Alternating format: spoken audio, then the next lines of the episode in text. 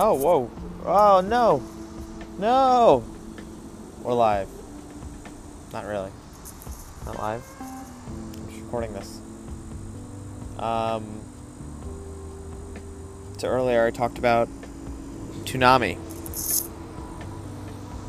Oh man. I am exhausted. Yeah, I am very tired. But I hit record, so I'm. This train has left the station. Let's talk about Adult Swim. Talked about Toonami. Great, amazing thing they made. Miss it. Um, now let's talk Adult Swim. And the future. And the future. Let's talk about it. Alright? So, Adult Swim came out, and I was in grade school still. It's like 2007, 2000. No, sorry. Let's go back. Let's turn back the clocks, huh? Uh, 2002, 2003. Let's just say them. Uh, Adult Swim comes out. I'm unable to stay up that late. Um, some days, you know, because it's a weekdays. Um, I'd fall asleep before they put some of my favorite shows on. So I had a DVR, which was awesome. Um, didn't have to use my VHS player anymore. My VHS record tapes of uh, if I was gonna miss my Toonami. And uh, Adult Swim, uh, early Adult Swim was just really quite amazing. I can't believe how disconnected I am now that I don't have cable. Literally, I that cable is cut. But um, Adult Swim to me was the logical transition away from. Uh, I mean, not away from, but like you know, to uh, get growing up with me. You know, I'm still watching Toonami, but now I get kind of more uh, mature themes. You know, more violence, um, things that might appeal more to a teenager uh, more than a, a younger kid.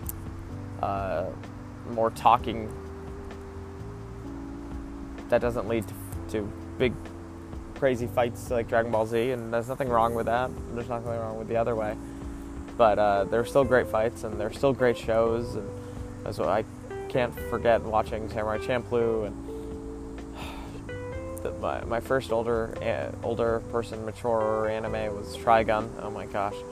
But they'd have an action block and then they'd have a comedy block and then they, they brought back Family Guy using Adult Swim, which because of Adult Swim picked you know bought these episodes of the shows and it's like it's like they repurpose content and like just like Toonami where they repurposed um, they took media that was already made and they just brought it to the right audience and they didn't need to like they did have original shows that were uh, much lower budget than you know the, some of the shows that they bought.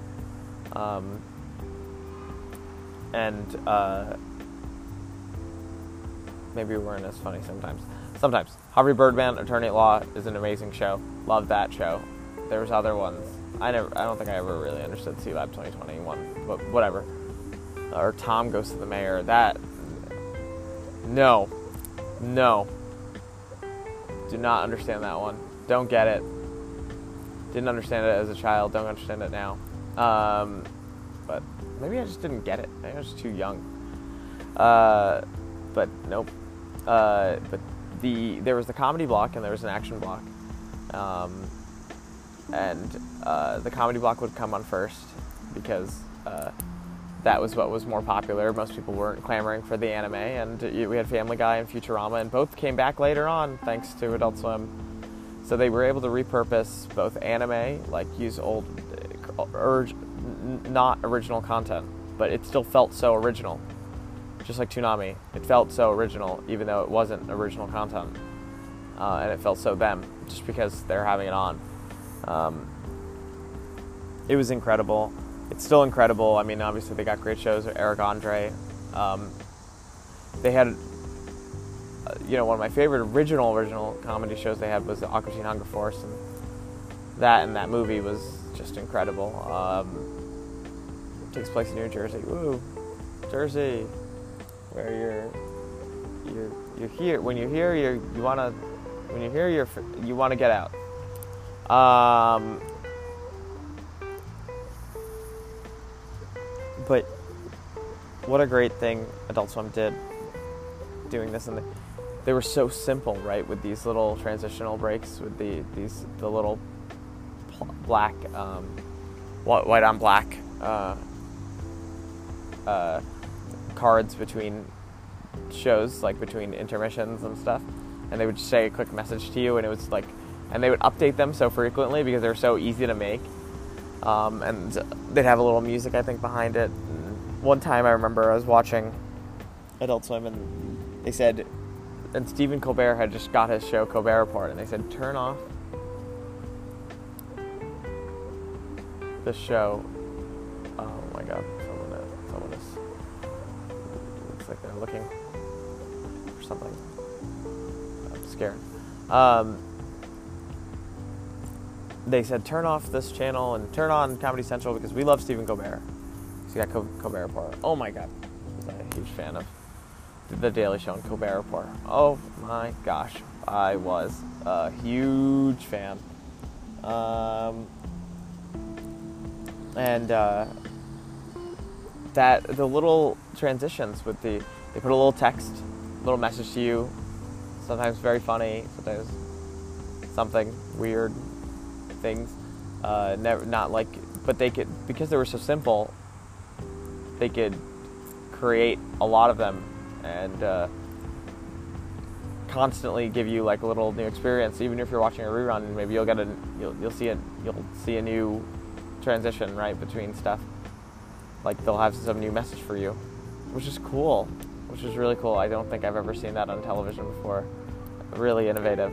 Um, I think that black, white text on black is like affected me forever because I've used it in um, as like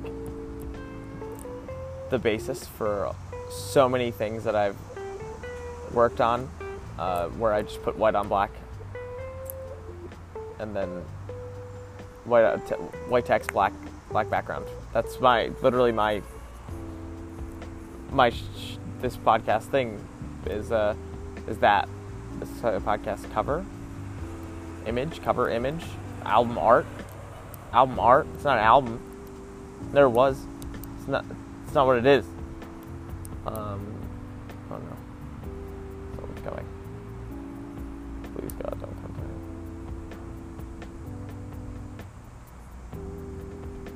Oh my gosh, I'm gonna pause.